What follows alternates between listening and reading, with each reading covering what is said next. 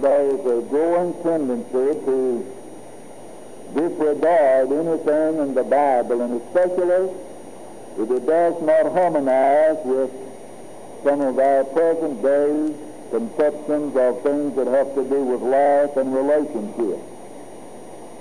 I think it's unfortunate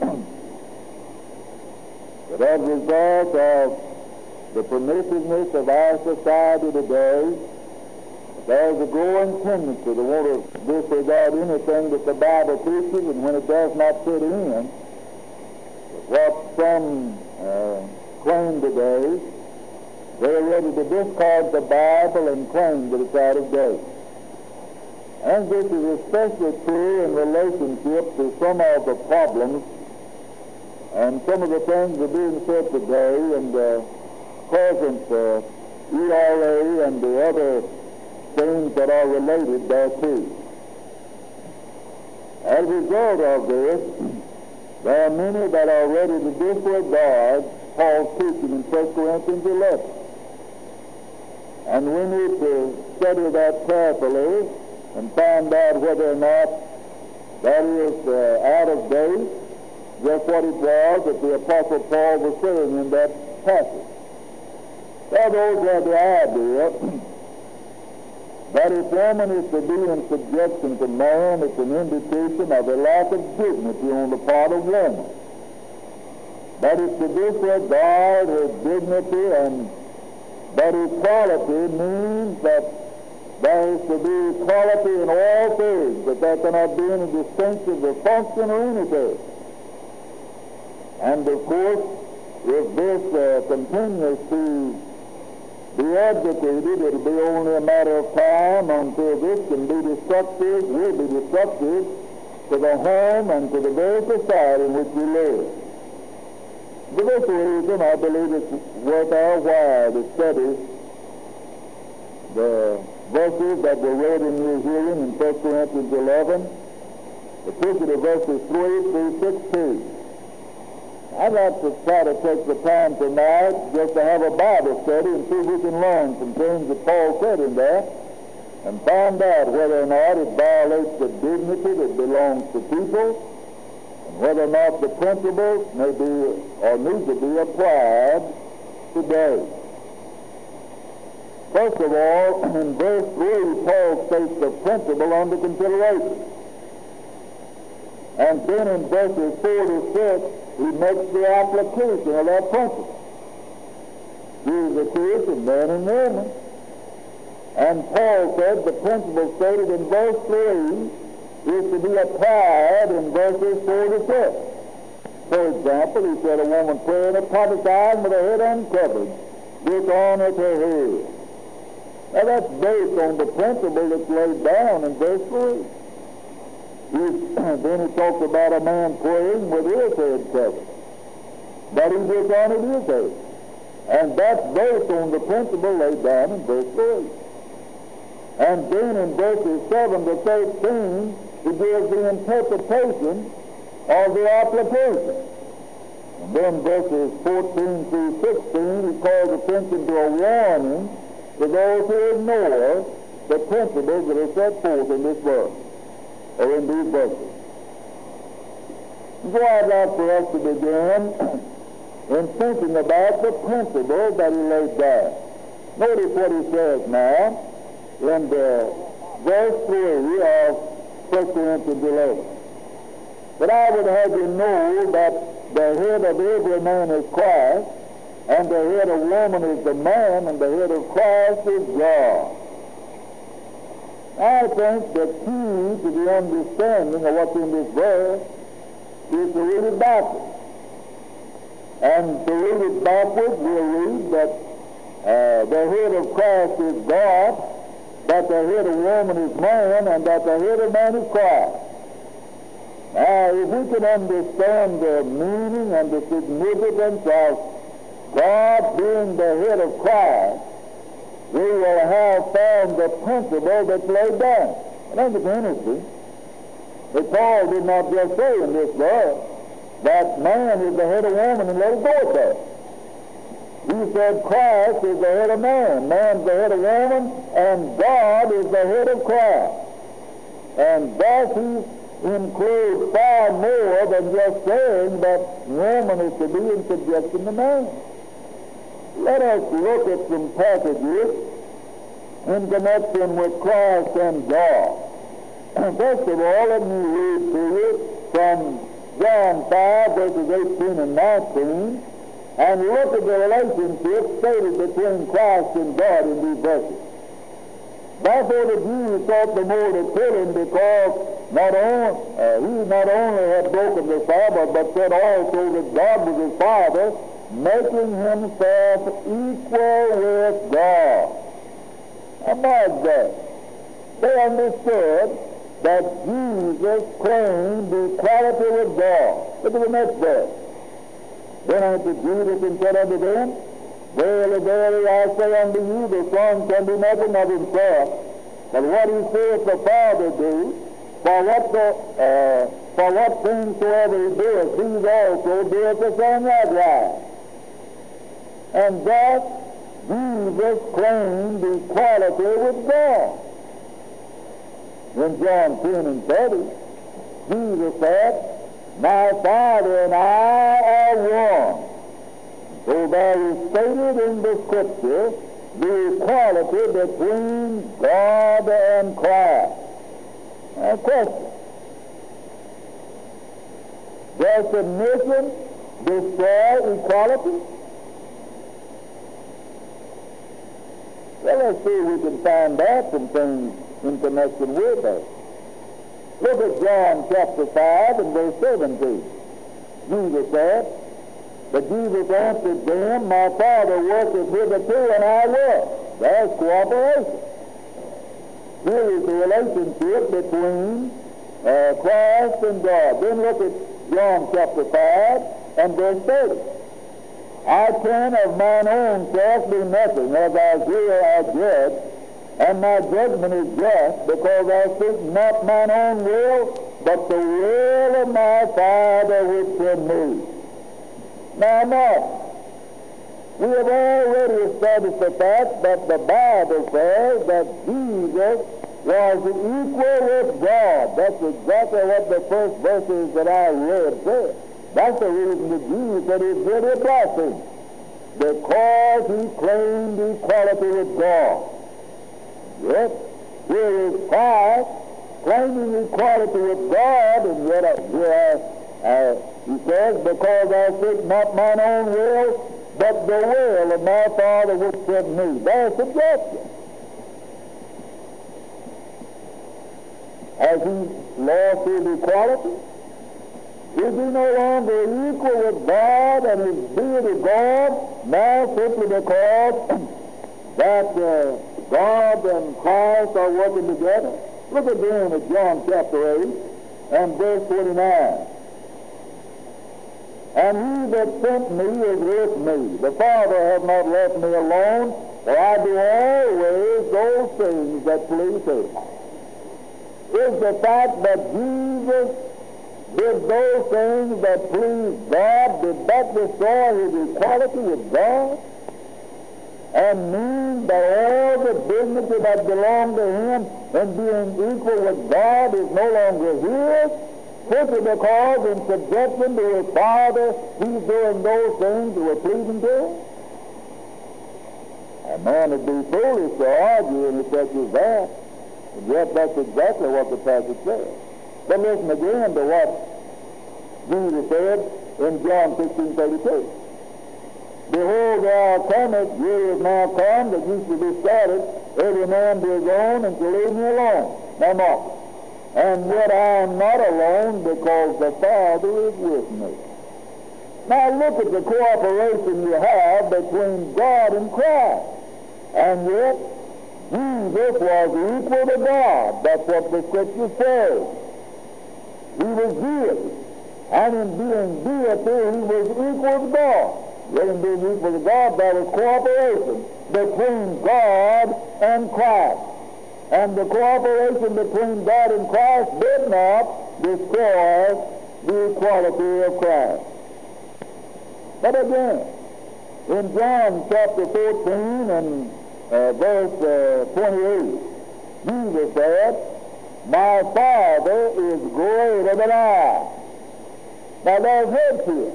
And that's exactly what 1 Corinthians 11 3 says. Paul said that God is the head of Christ.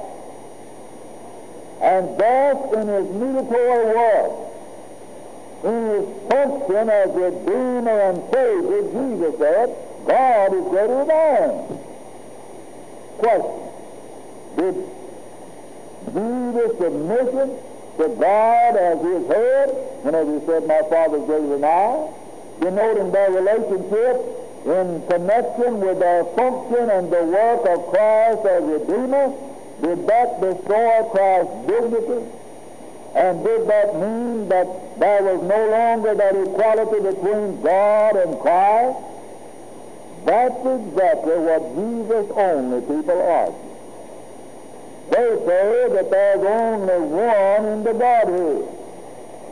And the reason they try to argue that is because they say that Jesus said that my Father is greater than I. And other such passages to try to show that there's only one in the Godhead. But the Bible doesn't teach that. And so here is the Christ, or God is the head of Christ, and yet Jesus said that even though God is my head, there is equality between God and Christ. There's cooperation between God and Christ. As far as the function is concerned, Jesus said, My Father is greater than I, but he did not destroy the equality. It did not mean that Jesus had lost all of his dignity. But look again. In John chapter 3 and the verse 35 of that chapter, Jesus said, The Father loveth the Son and hath given all things into his hand. Note the love that is stated there by God for Christ. Then look at John chapter 8 and verse uh, 42. And there Jesus said, Jesus said unto them, If God were your Father, you would love me. For I proceeded forth and came from God, neither came I myself, they sent me. The implication in that passage is that because God was Christ's Father, that he did that. And therefore there was the love of God for Christ and the love of Christ for God. All mutual love. In spite of the fact that 1 Corinthians 11.3 says that God is the head of Christ. It does not do away with that mutual love. And there's a uh, passage that states. Then again, in uh, chapter 10 and verse 17 of that chapter, Jesus said, Therefore does my Father love me, because I lay down my life, that I might take it up again. And so here is the mutual love that existed between God and Christ. But look again. In John chapter 5 and verse 23, Jesus, the record says that, that uh, let me get in chapter 5 here. That all men should honor the Son even as they honor the Father. Now mark this. He that honoreth not the Son honoreth not the Father which sent him. And so there's mutual honor. To honor Christ was to honor God. And to honor God was to honor Christ. Can we not see the same principles as it relates to man and wife? And I'll have a little bit more to say about that in just a minute. But look again at uh, John chapter 8 and uh, verse uh, 49. Jesus answered, I have not a devil, but I honor my Father, and you dishonor me. And then in verse 64, Jesus answered, If I honor myself, my honor is nothing. If my Father honors me, of whom say you that he is your God? And so again, Jesus emphasized the fact that he honored God and God honored him. But then look again at John chapter 16 and uh, verse 15. Note the mutual possession. All things that the Father hath are mine. Therefore said I, that he shall take of mine and show it unto you. I'd like for you to know that in each of the passages that I have read concerning the relationship of God and Christ. When Paul says that God is the head of Christ, each one of the passages that I've read, the principle in it has application to a man and his wife. For example, in Galatians chapter 3, beginning in verse 26, Paul said, For you're all the children of God by faith in Christ Jesus. For as many have been baptized into Christ have put on Christ, for there's neither Jew nor Greek, bond nor free, male nor female. There's equality of a man and wife. And it's stated in that passage. Just as there are no distinction between races. Just as there are no distinctions before God in social conditions. Paul said in the same way, there is no distinction between a man and wife, neither male nor female. There's equality. But does equality argue that there is no distinction of function? Does equality argue that the wife is not to be in subjection to the husband, but to be in subjection to the husband means she's no longer uh, enjoys that equality? Well, surely not. If Christ was equal with God and yet was subject to God, and it did not destroy that equality or his dignity, then why would a woman being in subjection to her husband destroy either her dignity or her equality? The equality that she enjoys as a Christian before God is like every other Christian. But that equality does not set aside the subjection and the relationship between husband and wife. We'll look at in just a minute some more things uh, about that is the fact that God is the head of Christ. Does that destroy the dignity of Christ? Well, surely not. And just as there was mutual love between God and Christ, is that not what's to be between a husband and his wife? Read Ephesians 5, verse 23 through the rest of that chapter, and that's what it says. Just as if a man, uh, just as Jesus said, the one that honors Christ honors God. There's no way that one could honor God without honoring Christ or honor Christ without honoring God. In like manner, how can one honor a husband and not at the same time honor the wife? Or how can the wife be honored and the husband not honored? It would be as impossible to honor a wife and not honor the husband as it would be to honor Christ and not honor God. Or to turn around the other way. And so there's mutual love. There's mutual honor. Then there's mutual possession. Jesus said that what the Father has is mine.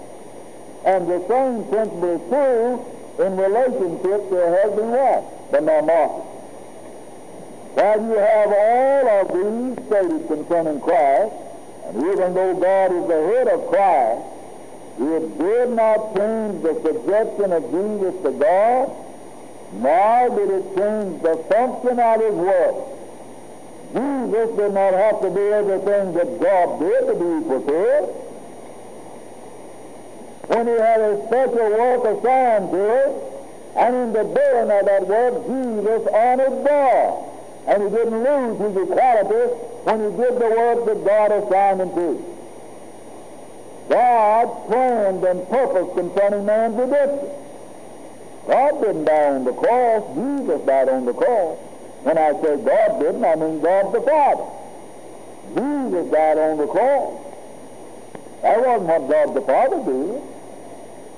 And therefore, the fact that Jesus had a special function different from that of the Father does not mean that he lost his equality with God or that he lost his dignity before God and man simply because this function was assigned to him.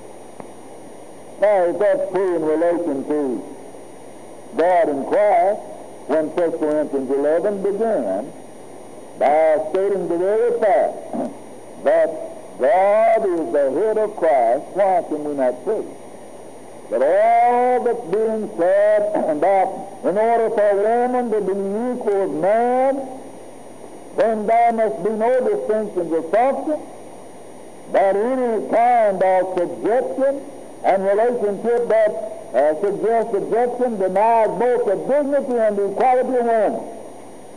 To argue that is to argue that because God is the head of Christ, Christ lost his equality and lost his dignity before God. Anybody that's read the Bible knows that's not true.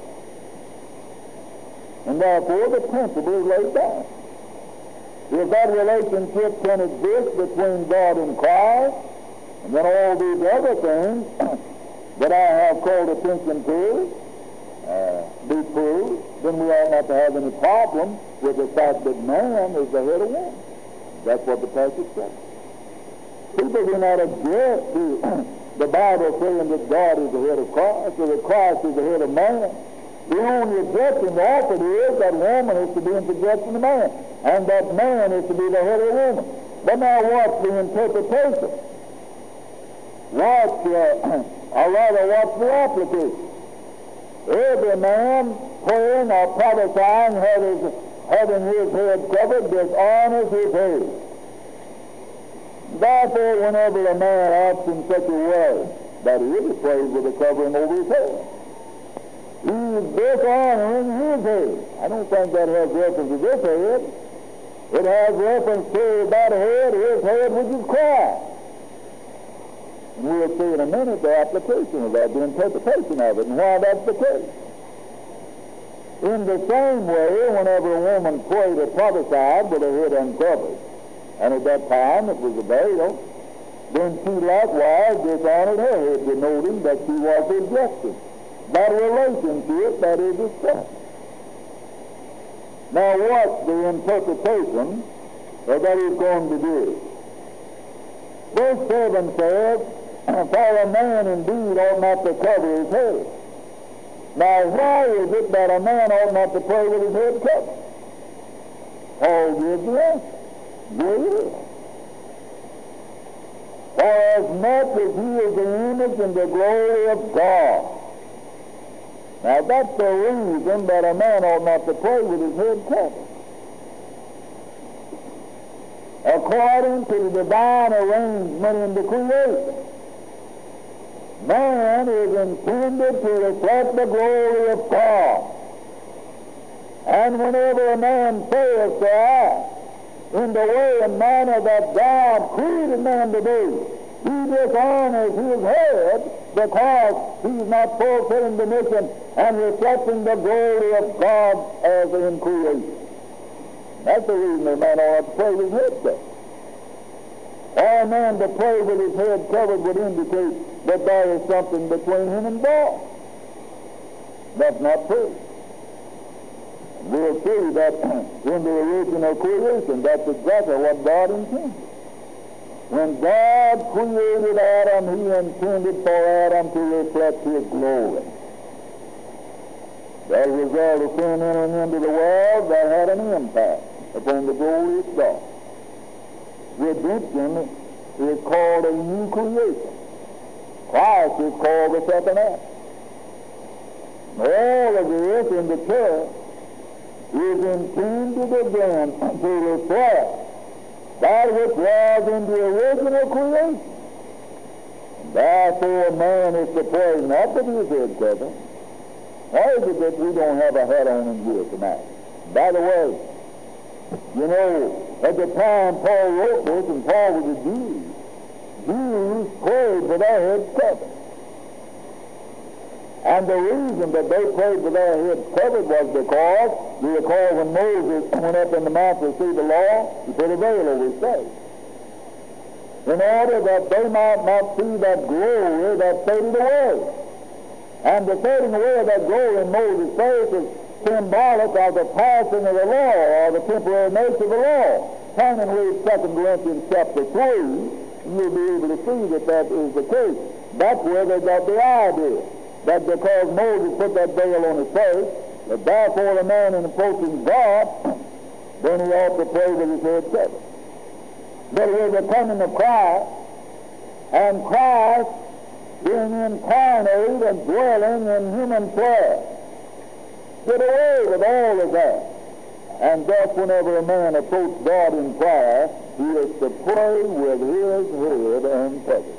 Did you know that if I came into this assembly and put my head on and prayed to God, that that would be a dishonor to God because I'd be denying the glory that God intended that I reflect as a man?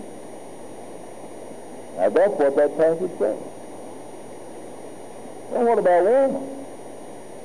Why is it that a woman at that time especially, because of the custom of the time of wearing a cover, veil, why was it that a woman ought to have her head covered? but That is, to have on the veil.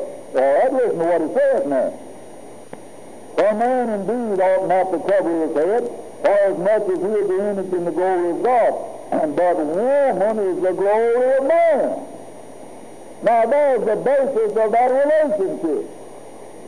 Just as man in the original creation reflects the glory of God, so woman in the original creation reflects the glory of man. Go back and read Genesis 2. We read in Genesis 1 that God created them male and female, created he them.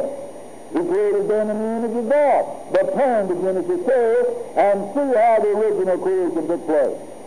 God created Adam. And there were all the animals. God had all the animals to pass before Adam, and he named every one of them. And in so doing, when they were through, the record says that Adam saw not any one of them that was suitable. And then God put Adam to sleep. And from his side took a rib and created Eve. And thereby Eve reflected, reflected the glory of man. And the Bible says that he created Eve as a help meet for him. That is suitable. You know, we sometimes talk about the sphere of woman or the sphere of man. There is no such thing. Both man and woman are a hemisphere. That's hard. Neither man nor woman forms a sphere not a complete set. Go back and read the account of Genesis. Adam was created, that was only a hemisphere. That's half. It's not complete. He needed something else. God saw the situation and had all the animals to pass before it. Not a single one was suitable. Therefore God said, I put him to sleep, take a rib from his side, and create for him a help meet. That is, that which will complete Adam. And therefore the other half of the hemisphere, or hemisphere. And it takes both then for it to be complete. Thus, the statement made by Paul in 1 Corinthians 11 is based on creation. Not some superstitious idea or cultural idea that Paul came up with in Corinth and thereby began to teach that the women ought to be in subjection to the husband. That's not at all. It's based on creation. And then he further says, For man is not of the woman, and thus God did not create woman first. He created Adam, and then from Adam created woman. And that's the basis of the relationship. And it's the basis of that relationship that establishes the argument and the principle that Paul laid down in verse 3. That man is the head of woman. It goes back to that original creation. But then he said, in the next verse, but neither was the man created for the woman, but the woman for the man. Go back and read Genesis 2, and you'll see that that is the case. Then in verse 10, for this cause ought the woman to have power on her head because of the angels. To me, that's the most difficult passage in that in this series of verses. What does it mean? Have power on her head because of the angels.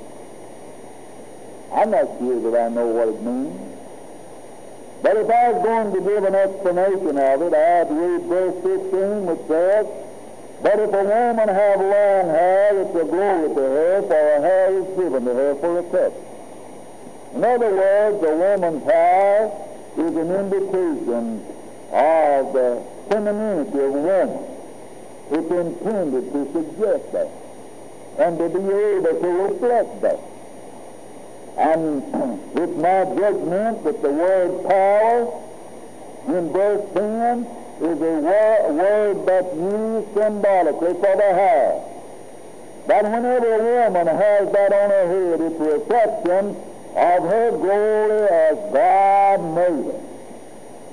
Well, now, what, what does that mean when it says then that she ought to have power on her head because of the angel?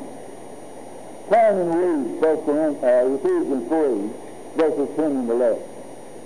Notice what Paul says in connection with, I think, the very point, at least if I'm able to understand, to the intent that principalities and powers in the heavenly place might be made known by the manifold wisdom of God. What's the principal, uh, principalities and powers in the heavenly place? Is that not angels? That they might be made known the manifold wisdom of God. What does mean, the manifold wisdom of God? He's simply saying that the church is an ex- exhibition and a demonstration of the divine will. That whenever man sinned, God set about to redeem. And as a result of the church, the angels stand back and look in amazement at what God has done and undoing what sin has done.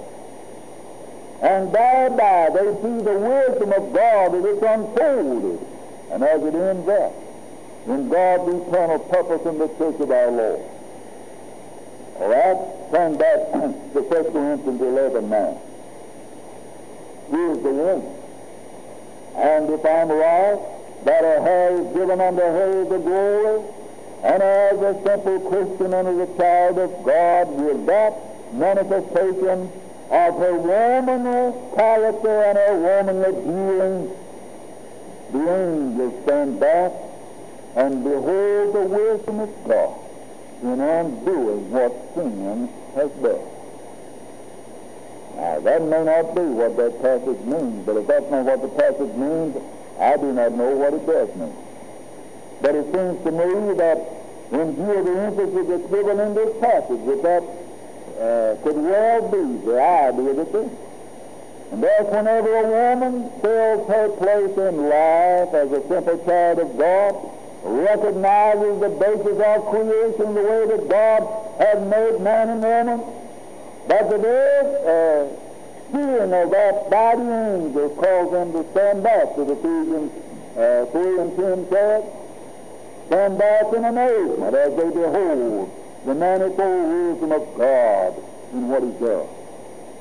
Whenever sin had so upset the affairs of this earth, and it's my judgment, that in 1 Timothy 1, or 1 Timothy 2, where Paul said the woman was first in transgression, that that indicates that Eve assumed headship, which God hadn't granted That is, through this old world into sin.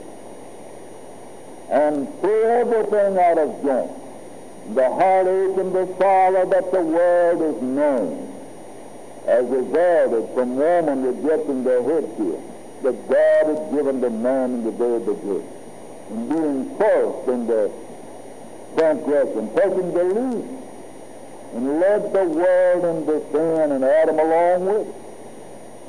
That being true, when God's eternal purpose through Christ brought the church into being, and that when there are both men and women that submit themselves to the gospel of Christ and to the will of God, and that a woman allows the Prince of the gospel to influence her life, and the woman has beauty that God gave her manifest by the glory that's given in her heart, the very power that's there.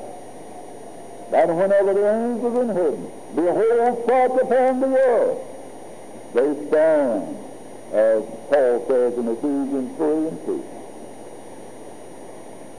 and see the manifold wisdom of God. That may not be what that passage means, but that sense fits the sense of what I know the truth is. That ought to make everyone want to manifest all the womanly feminine characteristics with which God has endowed. And in so doing, the simple child of God found her place and function in the church. And in so doing, the angels in heaven stand back and look at what the gospel has done to undo what sin is done. As I said, that may not be what Paul had in mind, but if that's not it, I have no other idea what it means. But then notice, Nevertheless, neither is the man without the woman.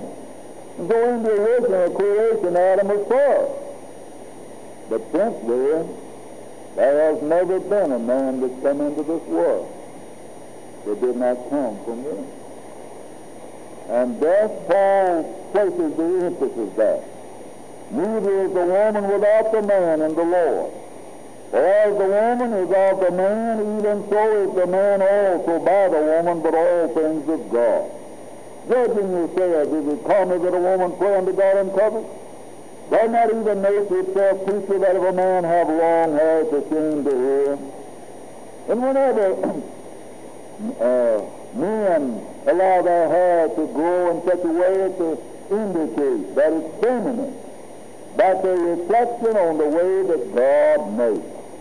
I think we need to make a distinction between style and uh, that which is effeminate or sin.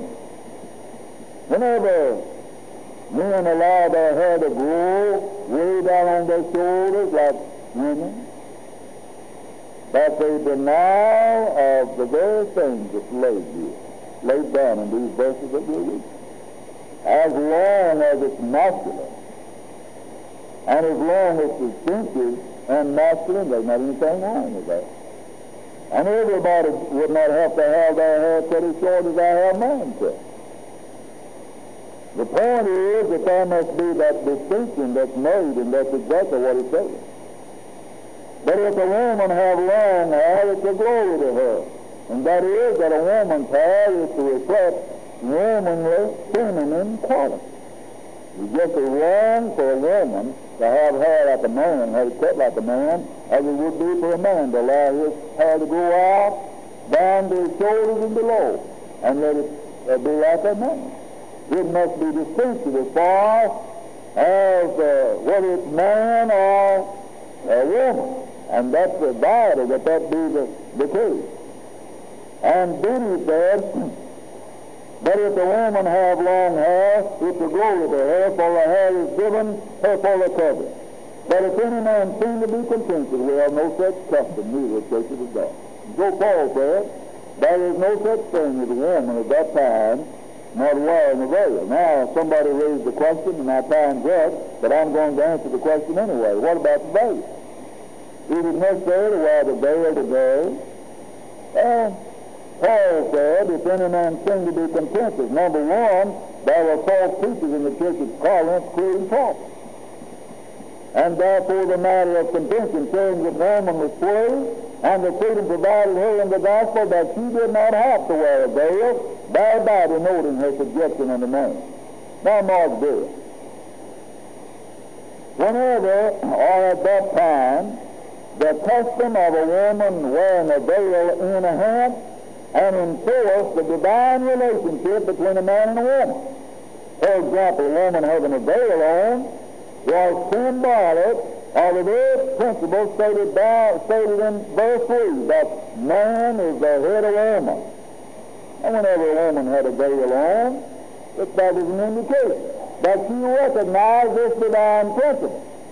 Whenever every woman laid a veil aside, that was an indication she repudiated this divine relationship and claimed equality with man just exactly like the ERA and others are doing today. That's the principle that's laid down in that fact. And thus, there's not anything that would indicate that just because a woman is to be in subjection to man, it destroys her equality before God that there are functional things and positions and situations that God has assigned to us in society, and this is based on creation. And the principle laid down in 1 Corinthians 11 go all the way back to creation. The only reason that Paul said anything about the veil was because the veil at that time enhanced and enforced that divine principle. All customs do not do that. Wherever there is a custom that would enforce that divine principle, then we ought to abide by the custom. But you know, custom don't always do that.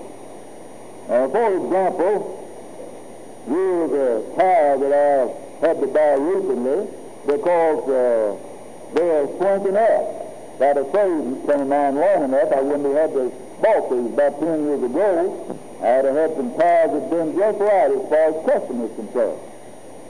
But they keep clinking up, and they'll clink them up more than this. So it's over, so you'll have to buy another one. Now, it wouldn't be a sin for me to get up here and wear a broad tie. It wouldn't be anything. Because that would have not one thing to do with the relationship between me and my wife. That's just a question as to how wide the tie is, that's all. And if I wanted to wear, wear uh, I don't think wrong with it. Except a matter of expedience. If I begin to wear ties as wide as they swing up, I don't swing mine up, first thing you know, brother will say, well, uh, he's beginning to get old now, and his ties are that way, and we need to change preachers from And so I try to make mine swing up a little bit and follow the custom. But that's a custom that has nothing to do with principle at all. That wasn't true concerning the veil. The veil indicated a woman's relationship to man. And because that custom denoted that relationship, Paul said whenever a man laid aside that veil, it was equal to it repudiating that relationship. And so there are the principles that are set forth in 1 Corinthians 11. There's not one thing in that passage that is degrading to woman unless in the very beginning and in the original creation God degraded woman when he didn't make her first. And uh, may I uh, suggest also in this connection that I think in view of these passages when Paul said that man was first created and that man is to reflect the glory of God, when somebody begins to talk about God being a woman, they are irreverent before God and are denying the things that are set forth in the original creation. It's time that we realize that God's Word is true. What Paul said in 1 Corinthians 11 has its application to us today. It's my prayer before God that the good Christian women in this church and elsewhere will respect what God has had to say about the matter. And just remember, that if Jesus could be equal with God and yet be subject to him without it dishonoring him, in the same way, in the same manner, when we follow the principles set forth in the Bible, it's still true. I've gone over two or three minutes tonight, but I wanted to get all of this in. If you're